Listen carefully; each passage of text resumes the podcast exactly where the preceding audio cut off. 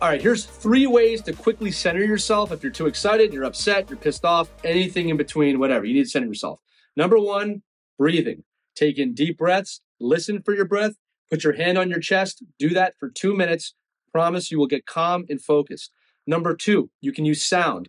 Close your eyes, listen for the furthest sound away, focus on that, and then reverse it to the closest sound you hear, maybe your own breathing, it may be something around you, but get very focused on that. If your mind wanders during those exercises, absolutely normal, just slowly bring it back.